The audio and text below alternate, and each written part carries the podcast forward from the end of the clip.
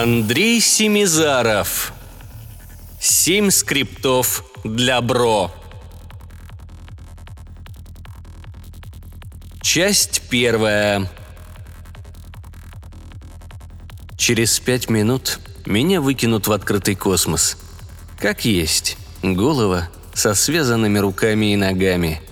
Правда, если бы я был свободен от пут, меня бы это не спасло. При сбросе из шлюза еще никто не выживал. С другой стороны, команде корабля тоже недолго осталось. Реактор поврежден и остановлен. Накопленной энергии хватит от силы на пару суток. А потом медленная смерть. Если, конечно, они не додумаются начать убивать друг друга раньше, для экономии запасов и ресурсов, что достанутся выжившему. За мутным стеклом двери, закрывавшей шлюзовой отсек, показалось одутловатое лицо Збигнева. Он пробубнил какое-то ругательство, явно относившееся ко мне, и показал пульт, нажатие на кнопку которого и отправит меня наружу. «Подожди!» – заорал я. «Капитан не давал команды!» Збигнев осклабился.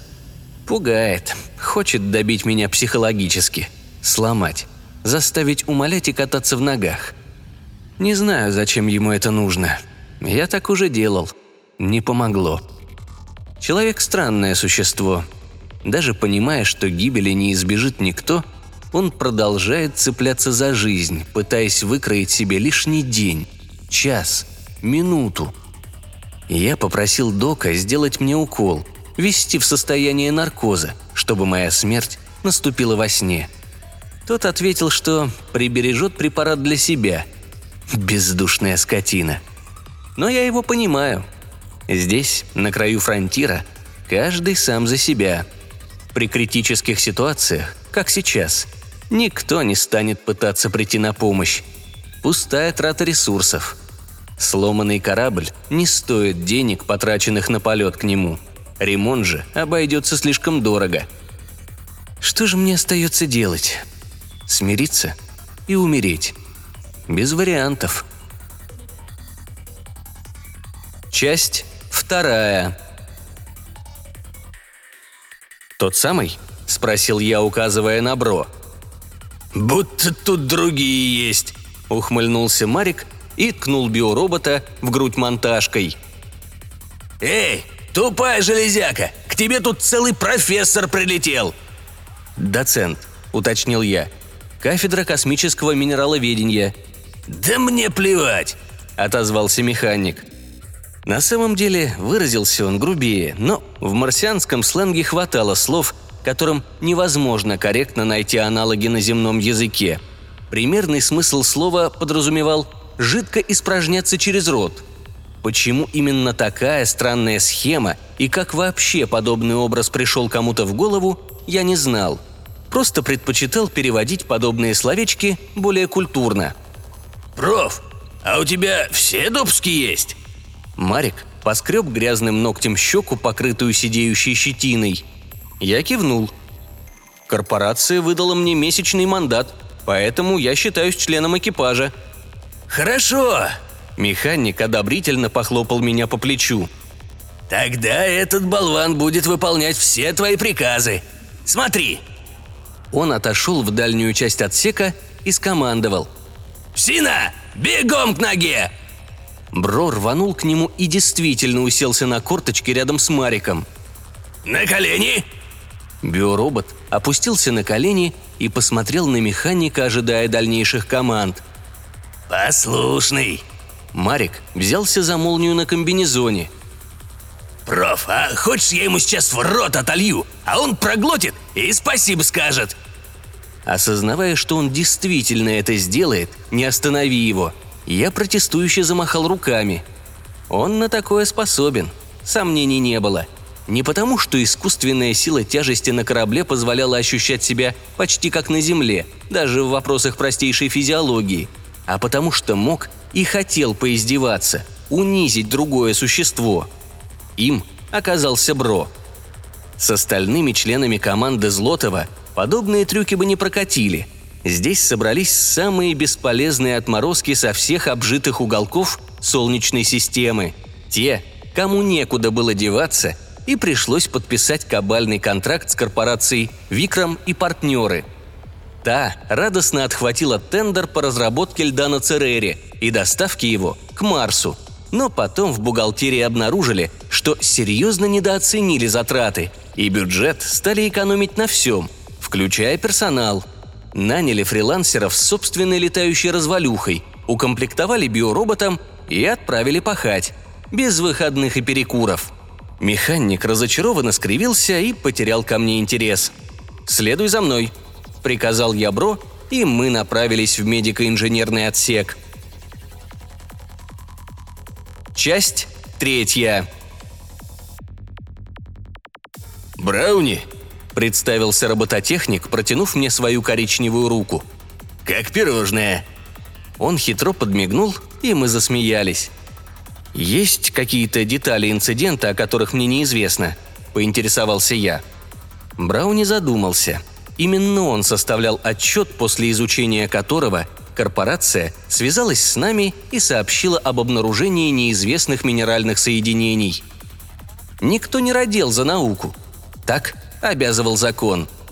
В тот день, как, впрочем, и всегда, Бро спустился на Цереру, чтобы подготовить к отгрузке заготовленные ледяные глыбы. Их добывала беспилотная карьерная техника, управление которой осуществлялось со Злотова. Точнее, даже не управление, а постановка задач и отправка координат участков. Остальное резчики и укладчики делали сами. Лед помещался в контейнеры, которые грузили на транспортировочные платформы. По причине экономии модули расчета траектории на них отсутствовали, и запускать платформы в заданное время приходилось вручную. Этим и занимался биоробот. А еще Бро обслуживал и ремонтировал технику, когда та выходила из строя. Случалось такое с завидной периодичностью. Едва биоробот спустился с посадочной площадки, как его накрыло метеоритным дождем. Если сравнивать с земными условиями, то этот дождь был грибным. Настолько мелким и незначительным, что его не отследила система мониторинга метеоров Злотова. Но Бро хватило и этого. Он вышел из строя. «Пожалуй», – поразмыслив, сообщил Брауни. «Когда мы с Кшиштофом забирали Бро с Цереры, я обратил внимание на одну странность. Похоже на бред, но все же. Складывалось ощущение, словно метеорами целенаправленно выстрелили именно по роботу.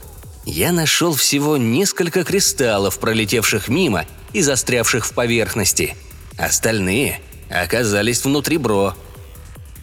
«Как вам удалось их извлечь и починить робота?» В отчете про ремонт написали как-то размыто, и я решил уточнить. «О-о-о!» Робототехник заулыбался. «Тут у нас самое интересное. Мы его не чинили». «Как?» – изумился я. Брауни развел руками. «Я проанализировал повреждения. Больше всего пострадали голова и позвоночник. 2 попадания в процессор, 1 в чип, отвечающий за двигательные функции. При таких дефектах ремонтировать Бро не имело смысла. Пошел составлять отчет. Через час возвращаюсь, а он сидит на столе и глазами хлопает. Говорить и ходить начал не сразу, где-то через неделю. Но я и пальцем для этого не пошевелил. Произошло взаимопроникновение вещества, и на деталях образовались заплатки. Команда, если что, не в курсе, и я бы попросил вас не рассказывать об услышанном». Я кивнул. «Кстати, о команде», – озвучил я, терзавшие меня с самого прилета мысли. «Почему они так ведут себя с Бро? И почему вы им это позволяете? Вы же в ответе за имущество корпорации». Техник вздохнул. «Знаете, что произошло с моим предшественником? У него случилась депрессия, и он вышел в шлюз. Сотрудник, подготовленный не хуже профессионального пилота или капитана корабля, готовый к любым внештатным ситуациям, загрустил и покончил с собой. Ага». «Полагаете, его убили?» – ахнул я. «Уверен, Только не говорите мне про расследование.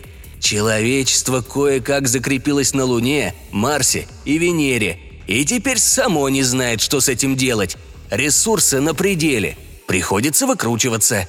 И никому абсолютно нет дела до того, что происходит на границах обитаемой зоны. Корпорации даже выгодна смерть любого из членов экипажа. Минус один человек, которому приходится платить зарплату. Новых сотрудников никто не набирает. Затыкают дыры имеющимися специалистами. Брауни застучал пальцами по столу и продолжил. «Вы посмотрите на экипаж. Это же отбросы. Когда они на вахте, валяются в спальном блоке, дорубятся в эротические игры или смотрят аналогичные фильмы с полным погружением. Все, что есть на серверах корабля из художественной и профессиональной литературы, познавательного и образовательного контента, привез предыдущий техник, а позднее дополнил я. Меня никто не трогает, потому что если БРО сломается, им придется тащить свои задницы на Цереру, чего они крайне не любят. И что приходится делать сейчас, пока робот находится на восстановлении? Уже, кстати, ворчат. Дока откровенно боятся. Во время одного из конфликтов он сломал капитану челюсть, а потом дней 5 не восстанавливал кость и не давал обезболивающего. Урок все запомнили. Я совсем не удивился. Док был просто здоровенным. Подозреваю, что раньше он занимался совсем не медициной. Сбежал сюда, когда очень сильно прижало. Но почему БРО позволяет себя унижать? Я действительно не понимал причин, по которым робот играет роль послушной собачки. «Все просто», — принялся объяснять Брауни.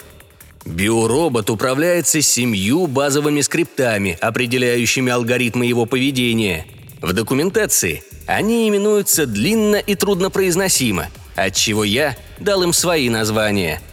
Голод – отвечает за прием пищи, когда телу требуется энергия. Фиксировались случаи, когда БРО игнорировали физиологические сигналы, ставя в приоритет основную задачу. Поэтому подсчет потраченных калорий ведется на программном уровне, и необходимость питания держится на контроле. Сон. Тут все понятно. Уход в спящий режим при простое для экономии энергии. Работа. Выполнение трудовых функций. Ярость. Активирует механизмы защиты корпоративной собственности. Если его захотят похитить или повредить посторонние, робот сумеет постоять за себя. Самосохранение. Направлен на защиту от угроз, не связанных с человеком. Деактивация. Полное отключение или самоуничтожение на случай, если корпорации окажется невыгодным забирать БРО с отработанного участка.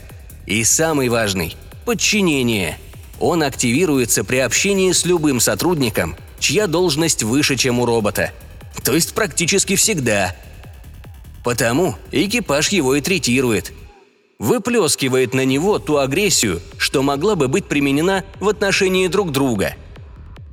Если бы не БРО, они бы давно перегрызлись, да устроили бы резню. «Как хорошо», – пробормотал я, – «что биороботы бесполые, а то б, не дай бог». «Люди крайне находчивы», – меланхолично произнес техник. «Вы думаете, что…» Я не мог поверить своим ушам. «Знаю», – констатировал Брауни. «Такие случаи сплошь и рядом. Уверен, и на этом корабле». После этих слов меня едва не вырвало. Побыстрее бы закончить исследование, забрать образцы да свалить отсюда. Часть 4. Во время нашего разговора БРО стоял в стороне и безразлично взирал на стену. И лишь в самом конце, как мне показалось, биоробот стал к нам прислушиваться. Чушь, конечно. БРО владел речью для коммуникации с людьми, но точно не разумом или эмоциями. Он их даже имитировать не умел. «Как самочувствие?» Техник похлопал робота по плечу. «Все системы в норме, работают штатно», – доложил БРО. «Тогда приступим к сканированию. Доцент Матвеев хочет тебя осмотреть. Ты не возражаешь?» Биоробот покачал головой, что показалось мне странным. Я привык к прямым ответам на поставленные вопросы. Здесь же наблюдалась поведенческая реакция, свойственная высшим существам. «Смотрите!» Брауни постучал ногтем по экрану. «Место повреждения процессора. Ничего не заметно, не правда ли? Теперь немного поменяем частоту. Вот, аккуратная заплатка из неизвестного материала. Скажу больше, вещество не просто залатало дыры, произошла диффузия.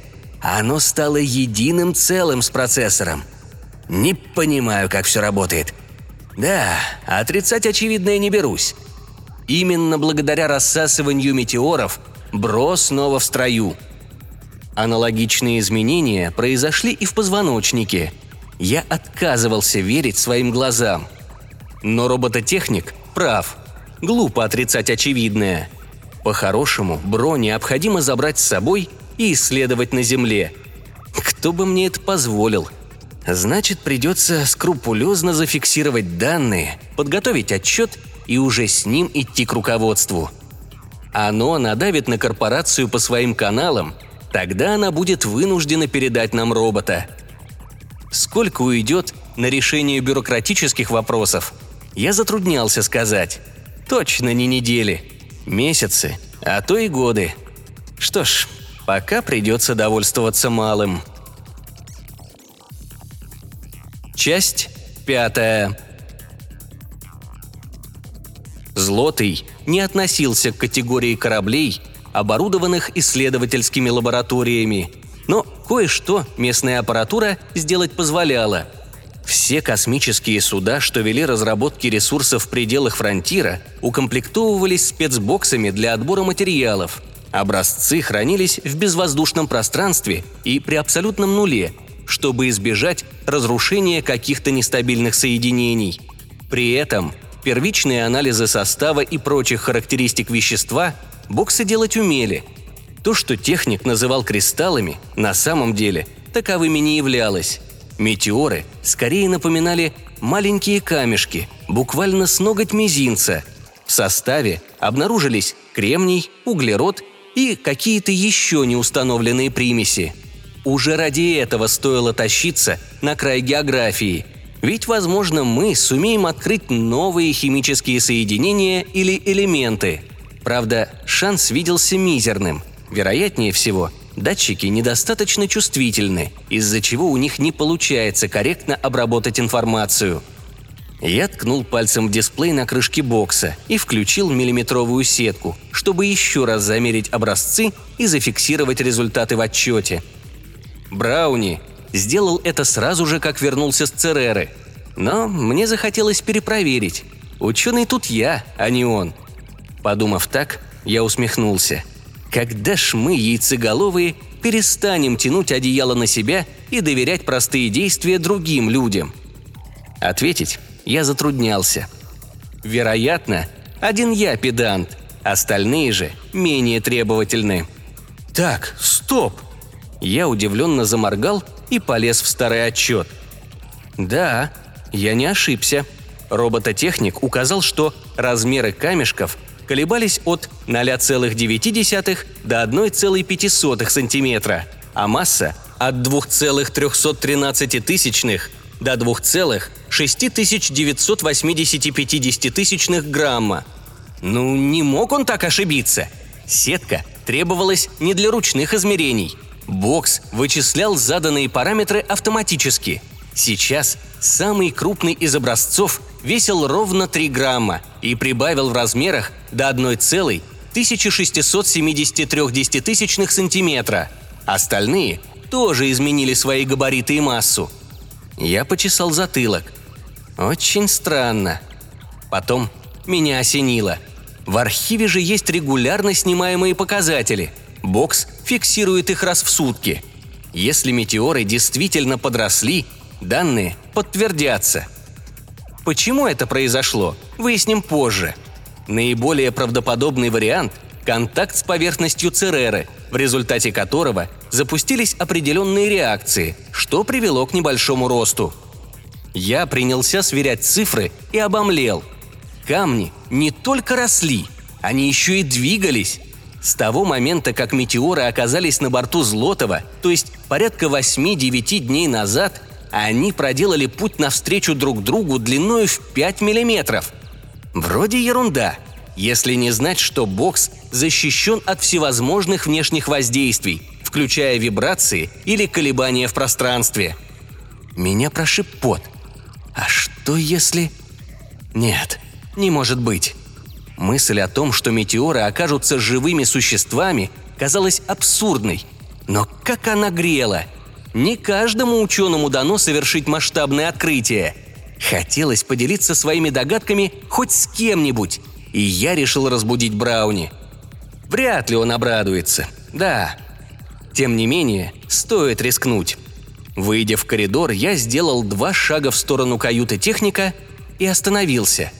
Слева, у самой стены, я увидел БРО. Он подключился к одному из сетевых терминалов и что-то активно выкачивал, судя по бешено мигающей лампочке рядом с портом. Робот не шевелился, лишь изредка моргая глазами. «А ты чё, не спишь?» – спросил я. БРО повернул голову в мою сторону и ответил. «Я обучаюсь». «Чему?» – удивился я. «Тому, что не знал раньше». Я пожал плечами и пошел дальше. А потом все покатилось к чертям. В самые глубокие недра преисподней.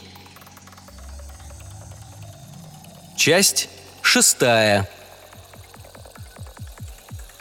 Конфликт случился на 2-е сутки моего пребывания на борту. БРО перетаскивал ящики с запчастями в челнок. Снова поломались резчики на 2 участках, из-за чего выработка просела, и команда отставала от плана. Через 3 недели должен прилететь буксир, чтобы забрать сформированную из платформ космическую баржу. В случае недогруза налагались штрафные санкции, и никому не хотелось терять в деньгах. По причине поломки на Церере Марик, Гжегаш, Яцек и Збигнев слонялись по кораблю и маялись от безделья. Я мог опознать только механика, остальных мне представляли, но кто из них кто, я не запомнил. «Эй, псина!» – крикнул Марик роботу. «Бегом сюда! Вылежи мои ботинки!» БРО остановился и посмотрел на механика. «Приказ отклонен», – сообщил он. «В нем нет никакого смысла». «Что?» – взбеленился Марик. «Выполнять! Чё вытаращился?» Снова марсианский сленг, который я на автомате заменил нормальным словом. Буквально означает «копаться взглядом в моих кишках». «Нет». БРО собрался уходить.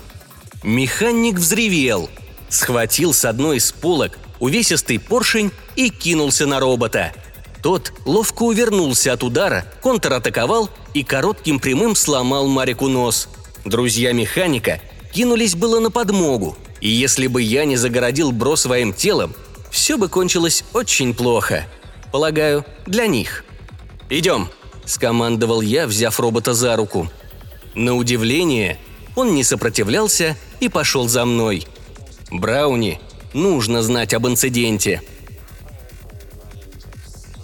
Часть 7. «Так-так». Робототехник мерил медико-инженерный отсек широкими шагами. «Любопытно, крайне любопытно. Почему ты его ударил, БРО?» «Он представлял угрозу и пытался вывести меня из строя». Голос робота, как всегда, звучал без каких-либо эмоций. «А как же протокол подчинения?» «Данный протокол отсутствует». Брауни обомлел и вытаращил глаза. «Я могу к тебе подключиться?» – осторожно поинтересовался он. БРО кивнул. Техник забарабанил по виртуальной клавиатуре на дисплее. На экране отобразились строки кода. Брауни что-то заметил, присвистнул и поманил меня к себе. «Видите?» – начал объяснять он. «Те самые скрипты, о которых я рассказывал. Их все еще 7, но подчинение и деактивация полностью переписаны. Причем я не знаю, что это за язык. Впервые встречаю подобный синтаксис». И действительно, Вместо ровных и логичных строчек предыдущего кода тут наблюдалась сплошная тарабарщина, состоявшая из мешанины символов. Я не имел к программированию никакого отношения. Тем не менее, понять базовые «если то иначе» или вычленить название переменной мог без особых проблем. Новый код был лишен и смысла, и логики. Более того, он проник и в те скрипты, что остались почти без изменений, их лишь слегка доработали. Как фрагменты старого кода могли без проблем и сбоев взаимодействовать с новыми, оставалось загадкой. Мы озадаченно переглянулись. «А что, если вы правы?» – предположил Брауни. «И метеоры живые. Став полноценными частями БРО, они могли воспринять его код как ДНК, начать сращивать со своим и оптимизировать противоречивые и опасные участки. Тогда понятно, почему метеоры бомбардировали именно робота. В нем они способны выжить. А это значит, что мы стали свидетелями первого контакта с инопланетным разумом». Я открыл рот, чтобы возразить, только сказать ничего не успел. Бро указал на один из мониторов. По коридору в сторону нашего отсека неслась толпа, вооруженная подручными предметами. Весь экипаж, включая капитана. Нет, не весь. Отсутствовали Док и Кшиштоф. «Из-за сломанного носа?» – удивился техник. «Нет». Я замотал головой, глядя на соседний экран. Посреди комнаты приема пищи валялось тело Кшиштофа. Мы и отсюда видели, что кто-то проломил ему голову. Без Кшиштофа нас на корабле осталось 13. Плохое число. «Послушай». Брауни склонился к биороботу. «Не все люди, как эти мрази. Есть еще такие, как я, как он. Найди их, соверши вторую попытку. Дай нам шанс!» «Уходи, бро!» – крикнул я. «Садись в челнок и вали так далеко, насколько хватит топлива! Мы их задержим!» Часть 8. Иронично, для робототехника и ученого мы продержались очень долго, пока нападавшие высаживали заблокированную дверь и пытались по одному лезть в образовавшийся пролом, мы даже побеждали, разбив немало перекошенных от злобы морд и переломав кучу костей. Но потом нас сумели взять числом. Кому повезло больше – Брауни, заколотому отвертками, или мне, которого вскоре выкинут наружу, я не знаю. Важно, что за то время, которое получил Бро благодаря нашей схватке, он вывел из строя реактор и второй челнок, а сам успел сбежать. Глядя на открывающиеся створки шлюза, я тихо зашептал. «Писание от Матвеева. Глава 1. Стих 1. И дал я Бро ровно 7 скриптов. Не больше и не меньше».